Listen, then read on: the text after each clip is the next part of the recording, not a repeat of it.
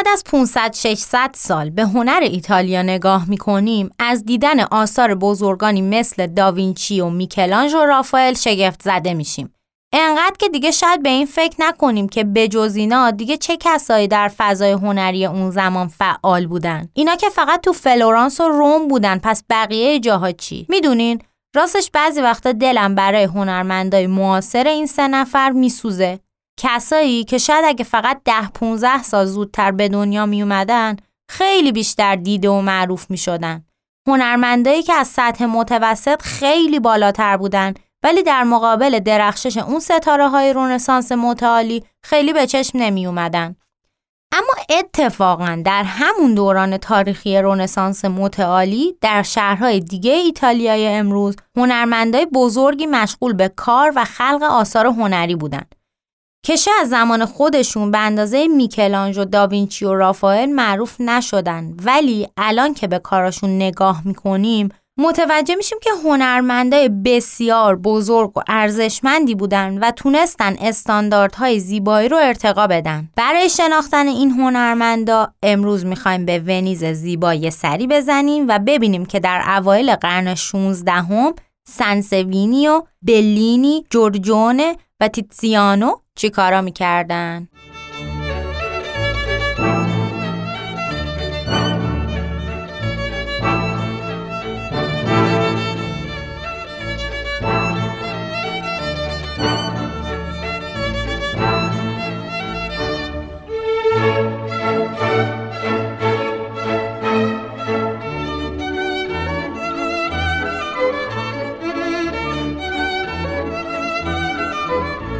سلام من شبنم آریا هستم و همونطور که می‌دونید اینجا کندارت یا همون کنسرو هنره و ما قراره از لابلای تابلوها، مجسمه ها، ساختمون ها و بقیه آثار هنری با زیباترین و خلاقانه ترین وجوه انسانی روبرو بشیم و ازشون لذت ببریم. پس با من همراه باشید.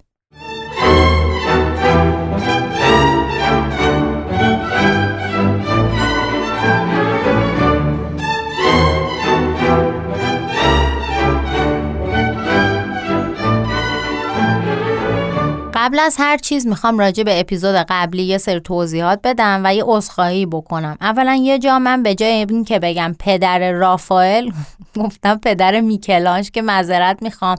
انقدر گفتم میکلانژ رافائل داوینچی دیگه قاطی کرده بودم. ولی بعدا درستش کردم اما مثل اینکه توی Castbox عوض نشده. یعنی توی Podbean و اینا عوض شده ولی توی Castbox همون version قبلی مونده. و اینکه کلا اون اپیزود خیلی اعصابمو خورد کرد چون یک عالم غلط قلوت داشت و هی من درستش کردم و دیگه این یک دونه از دستم در رفت. ازتون معذرت می‌خوام. بریم سراغ اپیزود 13 هم. در چند تا اپیزود قبلی ما همش از شکوه فلورانس و عظمت روم گفتیم. در همین دوران ونیز هم کانون پر رونق دیگه ای بود که تجمع ثروت و روابط بازرگانی گسترده با شرق باعث شده بود هنر این منطقه رنگ و لعاب متفاوتی با فلورانس و روم داشته باشه. یعنی اولا در ونیز دیرتر از شهرهای دیگه معماری رونسانسی و سبک برونلسکی و تقلید از الگوهای یونان باستان پذیرفته شد و اینکه وقتی هم که این سبک به ونیز رسید ونیزی ها شادابی و گرمی خاص خودشون رو که بخشیش به خاطر تعامل با شرق بود بهش اضافه کردن و نتیجهش این شد که اتفاقا ونیز خیلی بیشتر از شهرهای دیگه شکوه و عظمت شهرهای پررونق باستانی رو تداعی می کرد. شهرهایی مثل اسکندریه یا انتاکیه که در دوران باستان رونق و شکوه زیادی داشتند. یکی از شاخصترین ساختمون های سبک ونیزی یا به انگلیسی ونشین استایل کتابخونه سم مارکو هست که توسط یکی از معماران مشهور رونسانسی یاکوپو سنسوینو طراحی و ساخته شد.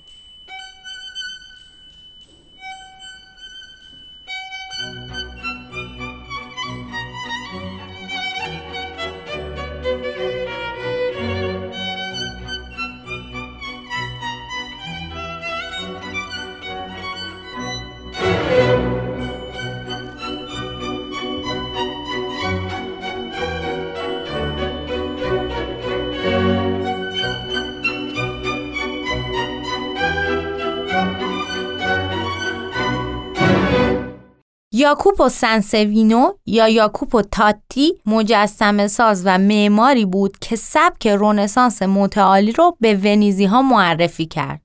اون در سال 1486 میلادی در فلورانس به دنیا آمد و در سال 1502 میلادی به کارگاه آندریا سانسوینیو مجسمه ساز رفت و انقدر به استادش ارادت داشت که فامیلی استادش رو رو خودش گذاشت. چند سال بعد همراه یکی از دوستان معمارش به اسم گیلیانو دا سانگالو به روم رفت تا معماری و مجسمه سازی باستان رو بررسی کنه. در همین موقع پاپ جولیوس دوم استخدامش کرد تا مجسمه های باستانیش رو بازسازی کنه. حدوداً سال 1510-11 دوباره به فلورانس برگشت و سفارش ساخت چند تا مجسمه رو گرفت که یکی از مشهورترین اونها مجسمه باکوس هست. این مجسمه که از جنس مرمره و 146 سانتی متر طول داره به سفارش جووانی بارتولینی برای تزئین باغش ساخته شد. باکوس خدای رومی کشاورزی، شراب و جذابیت جنسیه و معادل دایونیسوس یونانیا هست و سنسوینیو این سوژه رو در حالتی طراحی کرده که جوان و جذابه با دست چپش جام شراب رو به سمت آسمون برده و با دست راستش هم یه خوشه انگور رو گرفته. میکلانج هم یه مجسمه باکوس داره که یکی از اولین کارهای بزرگشه که حفظ شده. ماجرای مجسمه میکلانج خیلی جالبه. مجسمه رو کاردینال ریاریو سفارش داده بود. بعد که آماده شد دید خیلی زایسین و ورداره ببره واتیکان. این شد که نخواستش. میکلانژ مجسمه رو فروخت به دوست بانکدارش جاکوبو گالی. خب برگردیم سر اصل مطلب. سن سوینیو تا سال 1527 میلادی که روم سقوط کرد اونجا موند و بعد رفت ونیز. در ونیز از اونجایی که خب بالاخره از فلورانس و روم اومده بود و استاد فلورانسی محسوب می‌شد حسابی تحویلش گرفتن و شد ناظر معماران کلیسای جامع و بعدم رئیس معماران شهر. اولین ساختمون ونیزی که ساخت پالاتزو کورنر دلا کا گرانده بود که برای خاندان کورنر طراحی شده بود و میشه در این طراحی رد پای رافائل و برامانته رو هم دید. لازم به ذکر است که رافائل در عمر کوتاهش یک سری ساختمون هم طراحی کرده بود که سنسوینیو از اون طراحی ها الهام گرفته بود برای طراحی این قصر. عکسش رو براتون می‌ذارم ببینید. خیلی ساختمون قشنگیه و لامصب این خارجی ها یه جوری از این ساختمون ها مراقبت می‌کنن که اصلا انگار نه انگار ساختمون مال 500 سال پیشه. واقعا خوش به حالشون. خیلی برای من عجیبه. بعد از دو تا جنگ جهانی و یک عالمه هم جنگای قبلی این همه سال بارون و رطوبت و اینا چطور انقدر این ساختمون ها سالم و ترتمیز باقی موندن؟ حتی جالبه که در شهرهای مختلف اروپا خونه های قدیمی رو شما اجازه نداریم مثل اینجا بکوبی و بسازی. شهرهایی مثل وین، پاریس، مارسی، میلان، روم، فلورانس و اینا پر از ساختمون های قدیمیه. ولی همه برق می‌زنن از تمیزی و مرتبی و خیلی جاها هم آدم می‌بینه دارن بازسازی می‌کنن ساختمونا رو ولی دست به نما یا concept کلی ساختمون نمی‌زنن و همین باعث میشه بافت قدیمی شهرها تناسبات معماری و زیبای شناختی اصیلش رو حفظ کنه و من خودم خیلی خوشم میاد از این موضوع. فرض کنید همین الان اگه خیابونای قدیمی ما در تهران مثل منوچهری، لالزار، ولیعصر و اینا همون ورژن قدیمیش رو حفظ و مرمت می‌کردن چقدر قشنگتر از الان بود خیلی حیف واقعا خلاصه حالا برگردیم سر اصل موضوع بعد از طراحی این قصر سنسوینو تصمیم گرفت که یه تغییر اساسی در طراحی میدون سمارکو ایجاد کنه و یه چیدمان واحد و هارمونیک رو به وجود بیاره. البته به عمرش قد نداد که تمام طرحهاش رو اجرا کنه ولی دو تا از ساختمونایی که در این راستا طراحی شدن به مرحله اجرا رسیدن که هر دوتاشون از جلوه های زیبای معماری ونیزی یا همون ونشین استایل هستن.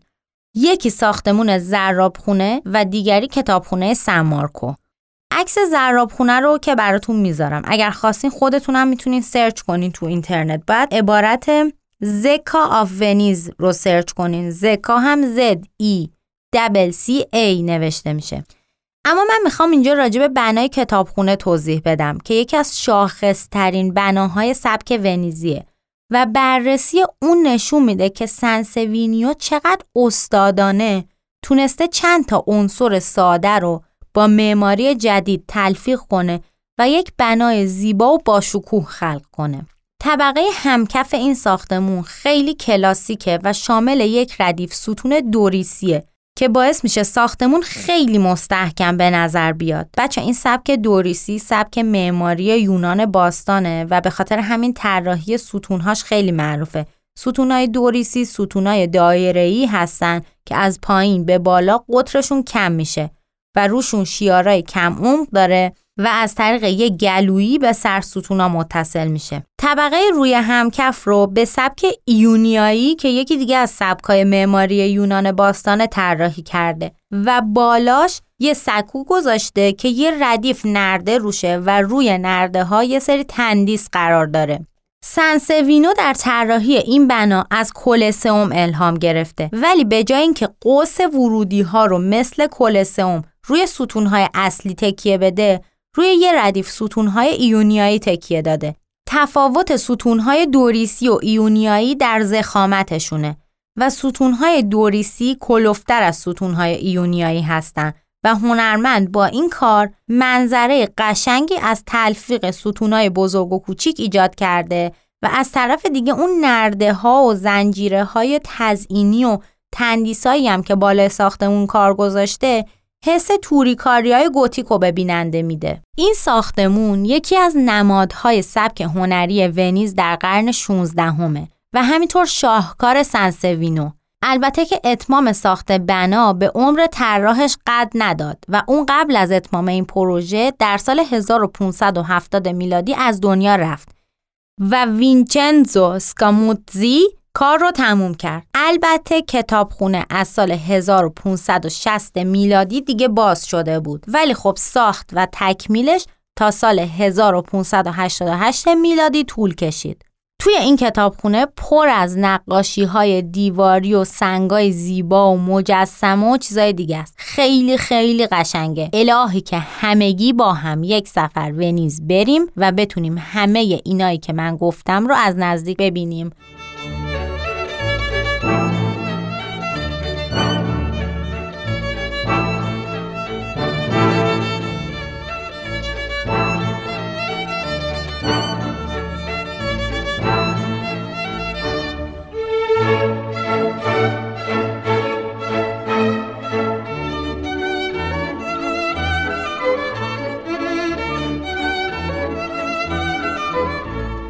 ونیز واقعا شهر عجیبیه. موقعیت جغرافیاییش، تاریخش و تعاملاتش با جاهای دیگه دنیا در طول تاریخ هنرمندان این منطقه رو بسیار تحت تاثیر قرار داده. تلالو دائمی نور در آب و تعامل با شرق باعث شده هنرمندای ونیزی درک متفاوت و بسیار پخته تری از رنگ داشته باشند. مبحث رنگ برای هنرمندای ونیزی یه مبحث بسیار مهم و جدیه. برعکس هنرمندای فلورانسی که از طریق ژرف نمایی و کمپوزیسیون و قبل از رنگامیزی به یه الگوی منسجم در تابلو می رسیدن نقاشای ونیزی از رنگ برای پیوند دادن اشخاص و اشکال استفاده می و به خاطر همین هر چقدر فلورانسی ها در طراحی استاد بودند ونیزی ها در رنگ پردازی استاد شدند برای درک بهتر این موضوع باید یه سر بریم به کلیسای سنزاکاریای ونیز و تابلوی تزئین محراب کلیسا رو که توسط یکی از نقاش های بزرگ ونیزی کشیده شده تماشا کنیم. جوانی بلینی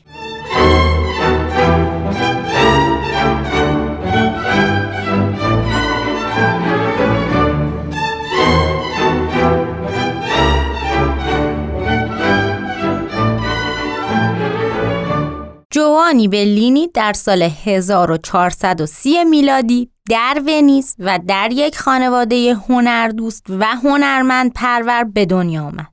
البته خیلی اطلاعات زیادی از خانوادش در دسترس نیست ولی می‌دونیم که باباش آقای جاکوپو هم نقاش بود و به فلورانس رفته بود و سبک فلورانسی رو اولین بار اون به ونیزی ها معرفی کرد دو تا پسراش جوانی و جنتیله هم نقاش بودن و خواهرشون نیکولوسا هم با یکی دیگه از نقاش های معروف رونسانس یعنی آندریا مانتنیا ازدواج کرده بود. هر دو پسر یعنی جوانی و جنتیله در کارگاه باباشون نقاشی یاد گرفتن. خیلی دیگه وارد جزئیات زندگی جوانی بلینی نمیشم چون اونجوری اطلاعات زیاد میشه و به بقیه وقت نمی‌رسه. فقط چند تا نکته مهم رو میگم. جوانی بلینی خیلی تحت تاثیر شوهر خواهرش مانتنیا و همینطور مکتب پادووا بوده. کارای اون به دو دوره تقسیم میشه. کارای دوره جوونیش که با تکنیک تمپرا و تحت تاثیر مانتنیا و اینا بود و کارایی که بعد از ملاقاتش با آنتونلو د مسینا کشید. ملاقات با آنتونلو تاثیر زیادی روی بلینی و همطور هنر ونیز گذاشت و سبک جوانی رو عوض کرد. همچنین از اون موقع به بعد اون شروع به استفاده از رنگ روغن کرد که همین کار دستشو برای فتح قله های هرچه مرتفع تر در رنگامیزی باز کرد و جلوه عجیبی به کاراش بخشید. کلا هم یادتون باشه که اون آنتونلو د مسینا رنگ روغن رو وارد ایتالیا کرد چون یادتونه که تو اپیزودهای قبل گفتیم رنگ روغن مال نقاشای شمالی بود و یان فان آیک بود که تکنیک استفاده از این رنگ رو ارتقا داد یکی از زیباترین تابلوهایی که نشون دهنده قدرت این هنرمند در نقاشی و رنگ پردازیه همون تابلو تزین محراب کلیسای سنزاکاریاس که جوانی در دوران سالخوردگی و پختگیش نقاشی کرده. حدود سال 1505 میلادی. تصویر این اثر در پست معرفی اپیزود هست و می‌تونید الان اگه دستتون بند نیست برید و این توضیحاتی رو که در ادامه میدم با تصویر تطبیق بدین. البته که دیدن عکس این نقاشی ها مثل دیدن خود نقاشی از نزدیک نیست ولی حتی در تصویر هم میشه گرمی و پرمایگی رنگا رو تشخیص داد. اصلا قبل از اینکه موضوع و کمپوزیسیون تابلو ما رو به خودش جلب کنه این رنگ ها هستن که نگاه آدم رو می‌دزدن. طیفای مختلف قرمز و آبی در پس زمینه کرم رنگ گرم استفاده مناسب و بجا از رنگای مکمل و متضاد به بهترین شکل ممکن بازنمایی استادانه رنگ پوست فیگورای مختلف و خلاصه همه مسائل مربوط به رنگ به عالی ترین شکل بازنمایی شده. این اثر مریم مقدس رو به همراه عیسی کودک در یک آلاچیق رومی در فضای باز بین قدیس ها بازنمایی می‌کنه. یه فرشته پایین پای مریم داره ویولون می‌زنه و قدیس پتروس به همراه کلید و کتابش در سمت چپ تصویر و پشت سرش قدیس کاترین با شاخه نخل شهادت بازنمایی شدن. در سمت راست قدیس ژروم کسی که کتاب مقدس رو به لاتین ترجمه کرد ایستاده و پشت سرش قدیس لوسی بازنمایی شده که یه کاسه دستشه. از اونجایی که قدیس لوسی رو قبل از کشتن کور کردن و چشماشو از کاسه در آوردن و توی ظرف گذاشتن اون در خیلی از نقاشی ها با یه ظرفی در دست که حاوی دوتا چشمه بازنمایی میشه و اصلا قدیس حامی نابینایانه. از مریم مقدس و قدیس ها تابلوهای زیادی در تاریخ هنر مسیحیت کشیده شده. ولی عده کمی بودن که تونستن وقار و آرامش مریم و همراهانش رو اینطور استادانه به تصویر بکشن. مثلا در سنت بیزانسی این صحنه خیلی خشک و بیروح به تصویر در اومده. ولی بلینی تونست بدون به هم زدن ترکیب بندی سنتی به فیگورها جان بده و اونا رو زنده و با روح بازنمایی کنه و بهشون فردیت بده بدون اینکه مقام مقدسشون کمرنگ بشه. اینایی که گفتم واقعا به حرف آسون گفتنش ولی عملا ما در تاریخ هنر می‌بینیم که انجام این کارا به وسواس و اجرای ظرافت های زیادی احتیاج داره که خب هر کسی از پسش بر نمیاد. جوانی بلینی به همون نسل از های تعلق داشت که شاگردها و پیروانش به استادان مشهور قرن 16 هم تبدیل شدند. استادایی مثل دلوروکی و گیرلاندایو و پروجینو در بین شاگردای بلینی هم دو نفر تبدیل به هنرمندای نامدار قرن 16 هم شدن جورجونه و تیتسیانو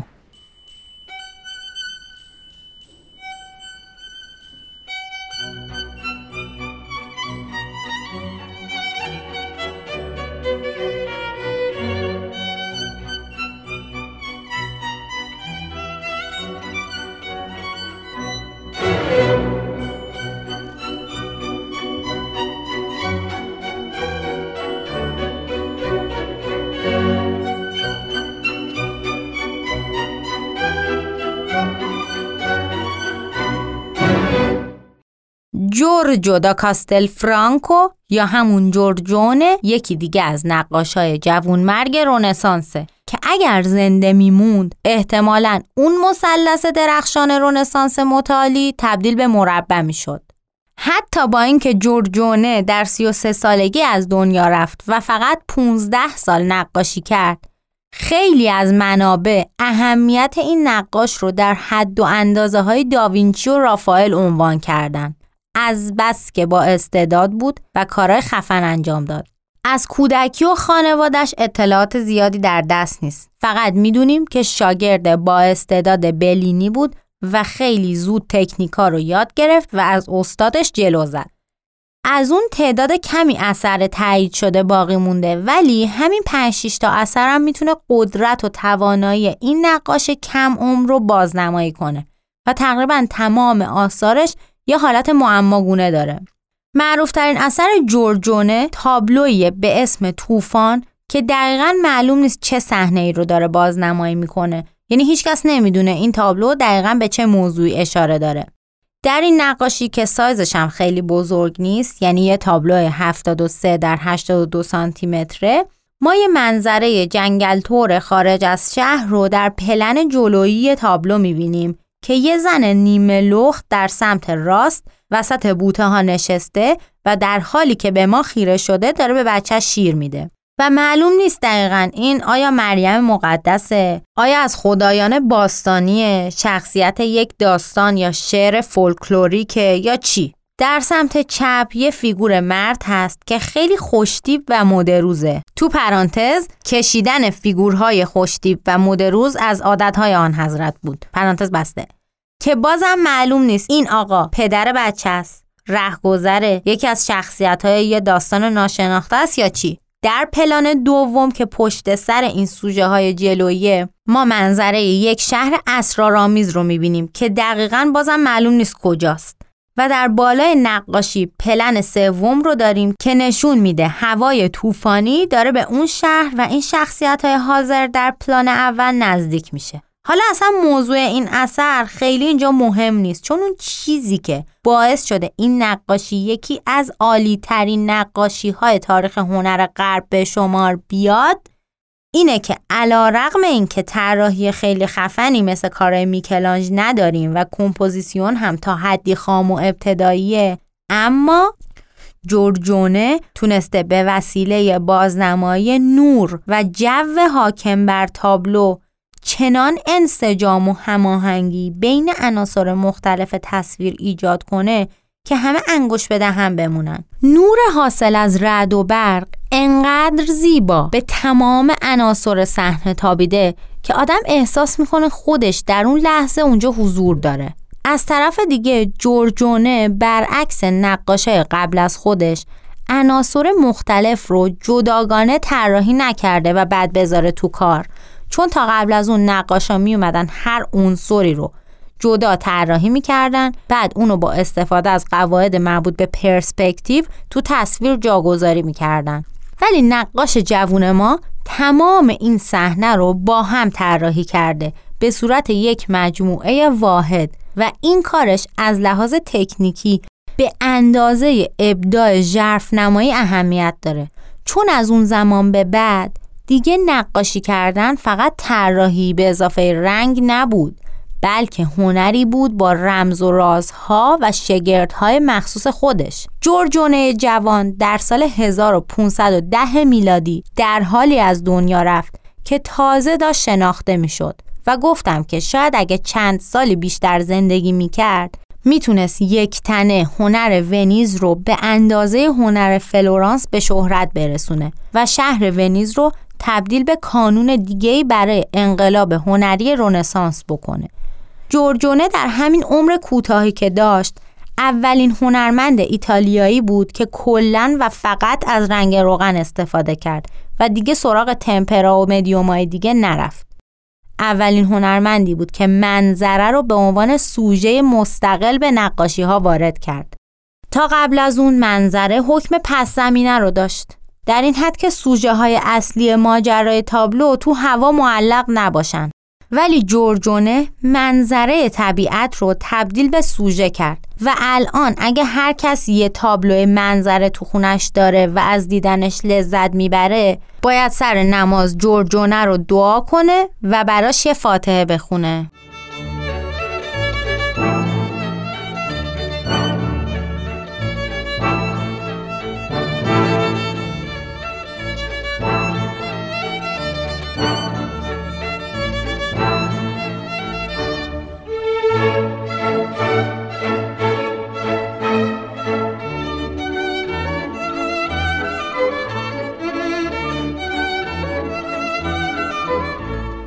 در حالی که جورجونه خیلی زود از دنیا رفت دوستش و اون یکی شاگرد بلینی که یکی از مشهورترین نقاشان ونیزی در تاریخ هست تونست قریب به 100 سال عمر کنه و تمام دستاوردهای دوست جوون مرگش رو به درجات اعلا برسونه. تیتزیانو و چلیو معروف به تیتسیان در ایتالیایی تیشن انگلیسی و تیسیان در تمام منابع فارسی. حالا دیگه خودتون به قید قرعه یکی رو برای تلفظ انتخاب کنین. ولی من سعی کردم تو این اپیزود هر ستاشو استفاده کنم که شما هر جا دیدین بدونین که این ستا یکیه. حالا همین آقای تیتزیانو تیشن یا تیسیان بین سالهای 1488 تا 90 میلادی در پیو دیکادرو که روستایی در رشته کوه آلپ هست به دنیا اومد و تقریبا در ده سالگی به همراه برادر بزرگترش برای هنرمند شدن به ونیز فرستاده شد. اول رفت پیش سباستیانو زوکاتو و هنر موزاییک رو یاد گرفت و بعدم شاگرد جنتیل بلینی شد و بعد از اینکه جنتیل فوت کرد شاگرد جوانی بلینی شد و اونجا با جورجونه آشنا شد و تونست سبک ابتدایی خودش رو سر و سامون بده و با جورجونه هم کار مشترک انجام دادن. تا سال 1510 میلادی دیگه تقریبا هنرمند مستقلی شد و به پادوا رفت و یه فرسکو در مدرسه سنت آنتونی کشید و بعد که برگشت ونیز با برادرش فرانچسکو آتولیه خودشونو باز کردن و در سال 1516 و بعد از مرگ جوانی بلینی تیتزیان مقام نقاش رسمی جمهوری ونیز رو گرفت و این مقام رو به مدت 60 سال حفظ کرد. مثل مسئولین ما بوده ماشاءالله یه مقامی می‌گرفته دیگه بیخیالش نمی‌شده. خلاصه اون یکی از بزرگترین نقاشای رونسانس متعالی و منریسم بود و با خلاقیتش باعث شد فضای هنری ونیز بعد از فلورانس و روم بشه یکی از کانونهای مهم رونسانس.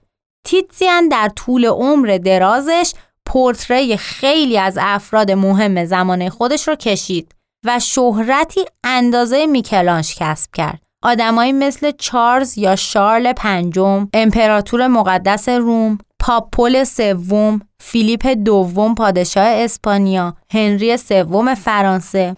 حتی میگن وقتی داشته شارل پنجم رو میکشیده یه قلمو از دستش میفته رو زمین و شارل قلموشو براش برمیداره و بهش میده. یعنی انقدر که براش احترام قائل بوده.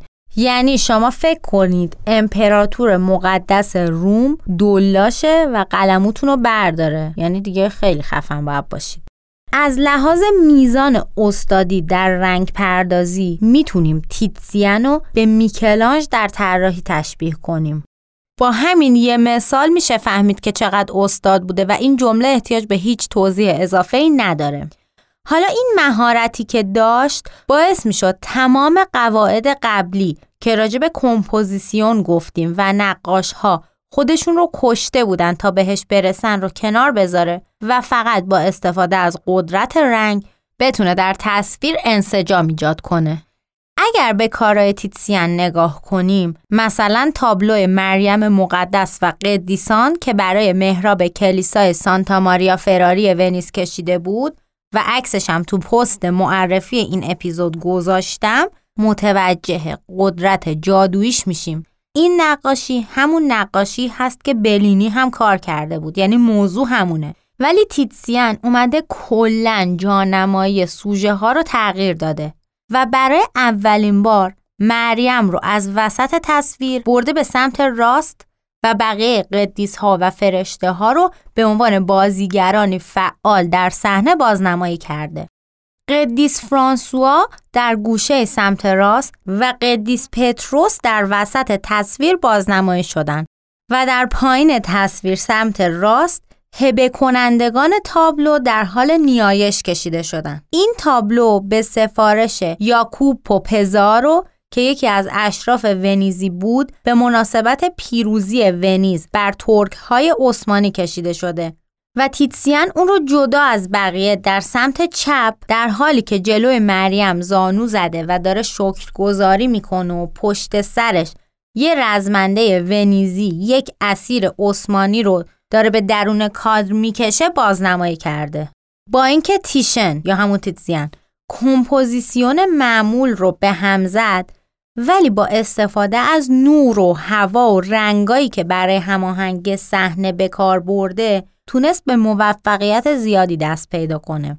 مثلا یکی از کارهایی که تو این نقاشی انجام داده اینه که از طریق بازنمایی یه پرچم قرمز رنگ دقیقا در تقارن با فیگور مریم که لباس قرمز تنشه موازنه چشم نوازی رو در تصویر ایجاد کرده. شهرت دیگه تیشن به خاطر پورتراهاشه از لحاظ توانایی در بازنمایی چهره تیتسیان رو در کنار داوینچی می‌ذارن. اینقدر که در کشیدن پورتره و استفاده از تکنیک های اسفوماتو و کیاروسکورو استاد بود و یه کار دیگه ای هم که می‌کردیم بود که یه سری جاها رو با دست محو می‌کرد یعنی با انگشت.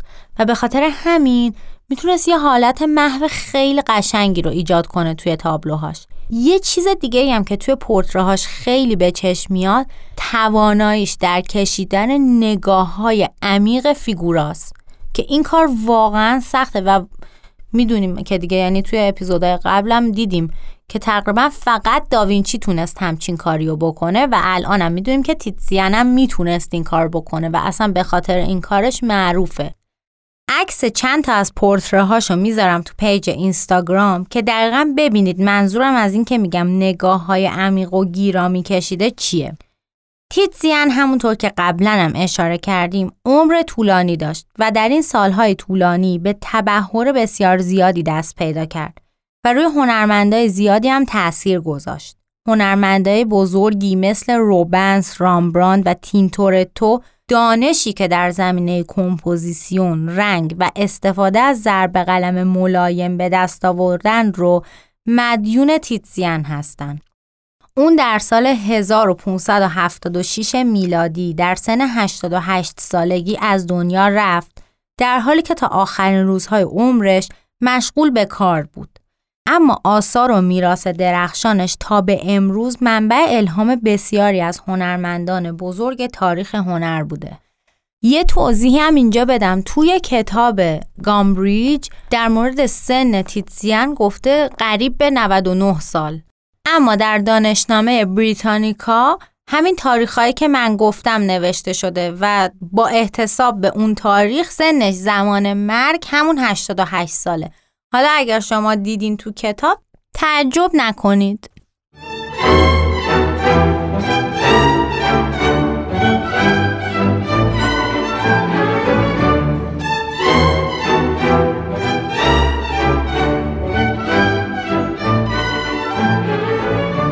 اپیزود 13 هم هم تموم شد. می‌خواستم در مورد کورجو و تینتورتو هم صحبت کنم ولی دیدم دیگه خیلی اطلاعات زیاد میشه. ضمن این که اپیزود قبلی که یکم زمانش کوتاهتر از بقیه اپیزودا بود خیلی همه استقبال کردن. بنابراین کورجو و تینتورتو رو می‌ذاریم برای هفته بعد. تا هفته بعد حواستون به پیج اینستاگرام ما باشه. سوالات، نظرات، انتقادات و پیشنهاداتتون رو با ما در میون بذارید. مراقب خودتون و قشنگیاتون باشید. خداحافظ!